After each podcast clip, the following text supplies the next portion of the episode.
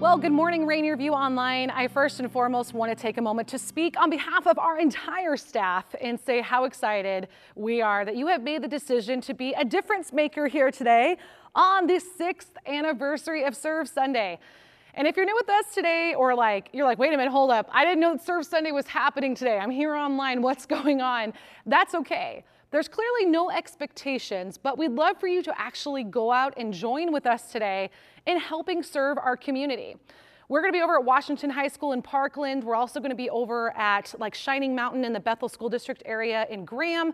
But I'm going to share with you some places that you can just share and you can be a difference maker right where you're at here today. That'll be towards the end of the message. But before we do that, I want us to reflect on those moments today where we might feel incapable of making a difference. Have you ever had one of those experiences where you know that God is calling you to action, but it feels like it's either way outside of your scope, it's a lot bigger than what you might have thought it was, and you just might feel like you're not capable of doing it? Now, I'm not to make you raise your hand today or put in the chat or anything like that. I mean, you can if you want to. But I want you to really think about one of those moments in your mind while I share openly about one of my own recent experiences. As some of you might know, I am the digital ministry pastor here at Rainier View. But what some of you might not know is the wrestling that I had with God in actually getting to this point to be standing here with you today and delivering this message let me tell you, there was a lot of wrestling. So wrestling. So you see, I didn't just start out here as the digital ministry pastor here at Rainier View. I didn't come out of seminary and got the job, things like that. I actually was very much a volunteer here long before I was on staff.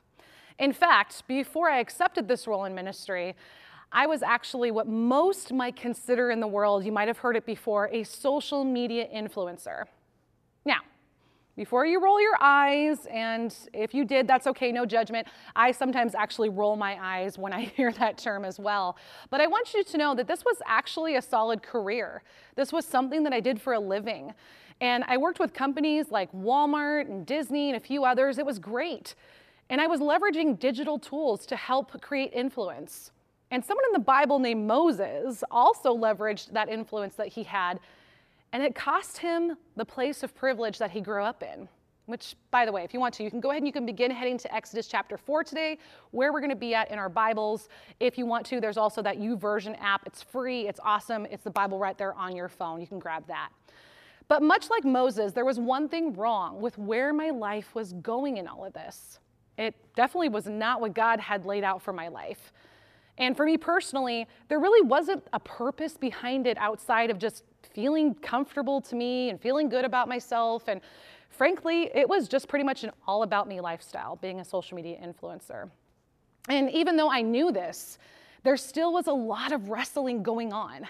God and I had very similar conversations to what he had with Moses in Exodus 4:10 through 11, and this is what we read in those verses with that conversation.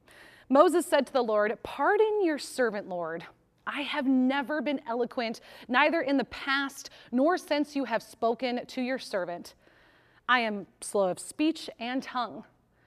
The Lord said to him, Who gave human beings their mouths?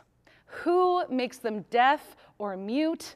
Who gives them sight or makes them blind? Is it not I, the Lord? So, if you think about it, it sounds like Moses is feeling pretty unsure about himself here. And if I'm perfectly honest, during the last three years of my career in influencing, I really could feel like God was moving in a different direction. He wanted me to move somewhere else. And over and over again, He removed people and things from my life to make room for Him to work. But still, I was feeling this like resistance. I was still having these Moses like conversations or arguments, more like it, with God. And, but I, I was saying things like, but God, I, I've been doing this for 14 years of my life, like literally my entire adulthood. And what about money for my family? What about the comfort of being home with, with, with, my kids? Where are they going to go to school? We homeschool. I can't just close my business or make a career change like this. I mean, God, are you kidding me? What are you thinking? Has anybody else had these conversations with God? It's easy to forget in those moments that we aren't the first to feel inadequate at all. And for me, you know, these feelings of being inadequate became more intense when I realized where God was leading me. Now, God didn't come down and speak to me in a James Earl Jones type of voice, but God did speak through others to guide me to where exactly God wanted me to go. One of our previous staff members, you might know Mike, he was our online campus before myself, and he, he first came to me in the areas that I could be serving in and using my gifting and knowledge in social media and online spaces right here at Rainier View. And it was, it was becoming very apparent and very clear. But my first reaction, I'll, I was like, well, you know, it's, it's kind of funny. I guess I haven't wasted the 14 years of my life doing social media influencing. Kind of cool. But my second reaction was like, but now I'm doing all of this for God. and that seems like a huge ask. And I'm, I'm not made for this. I didn't go to seminary. No. But see, God didn't ask me to serve in this way because I know everything there is to know about digital ministry or ministry in general. But He knew that I'd had this, I, I would have this incredible team that I have now here at Rainier View. And they have been through every bit of everything with me. They they are supportive when it comes to being in ministry and what that means. And most of all, he was reminding me of who God is. And he is exactly that, he has that promise, that exact promise for all of us. He also did this for Moses in Exodus 4 12 through 17. He says, Now go, I will help you speak and will teach you what to say. But Moses said, Pardon your servant, Lord. Please send someone else. Then the Lord's anger burned against Moses, and he said, Well, what about your brother Aaron the Levite? I know he can speak well. He is already on his way to meet you, and he will be glad to see you. You shall speak to him and put words in his mouth. I will help both of you speak and will teach you what to do. Verse 16 says, He will speak to the people for you, and it will be as if he were your mouth and as if you were God to him. But take this staff in your hand so you can perform the signs with it. If you think about it, God wasn't asking Moses to do this on his own. He didn't choose Moses because, you know, he was some great guy in speech. He was super talented. He could command a great crowd. And if you think about it, one of the reasons maybe God might have chosen Moses is because, well, he spent a long time in Egypt and among the very people that were actually persecuting God's people. Moses knew the ins and the outs of this environment. And if we jump back to my own personal story for a minute, this actually is starting to sound pretty familiar when I get into the word. I might have needed, and I still do need a lot of learning and how to teach and share the gospel with others. But I also understand this online world that we're in. I see every day the very need for God in these spaces and the need to keep showing up here. Because making a difference is not about results, it's about faithfulness. Again, Moses was not asked to do this alone. We each have gifts, and we also have things that we're not so gifted in. But God is bigger, and He can and will bring people into our lives to assist for His purpose if we only start by picking up our staff and actually moving towards making a difference. That's the metric. That's what's important faithfulness.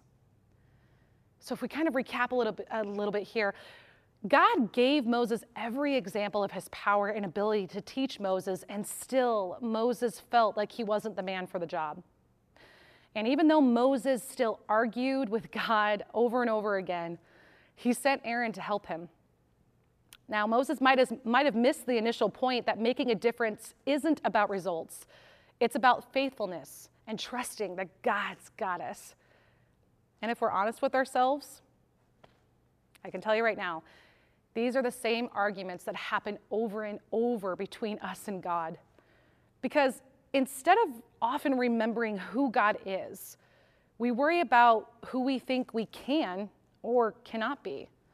The reality is, our humanity becomes our invitation to ask, God, can you give me more of you? So when we feel cold towards others, we can ask for kindness.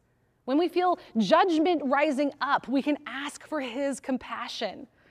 When we feel inadequate for the job, we can ask for His strength, His guidance, His faithfulness. So, what are we called to do when we think about this story about Moses? It's not always going to be a career changing situation, earth shattering, or even being called to lead an entire nation to the promised land like Moses. But what if it was less about what we cannot do and more about how we can keep showing up, keep being faithful?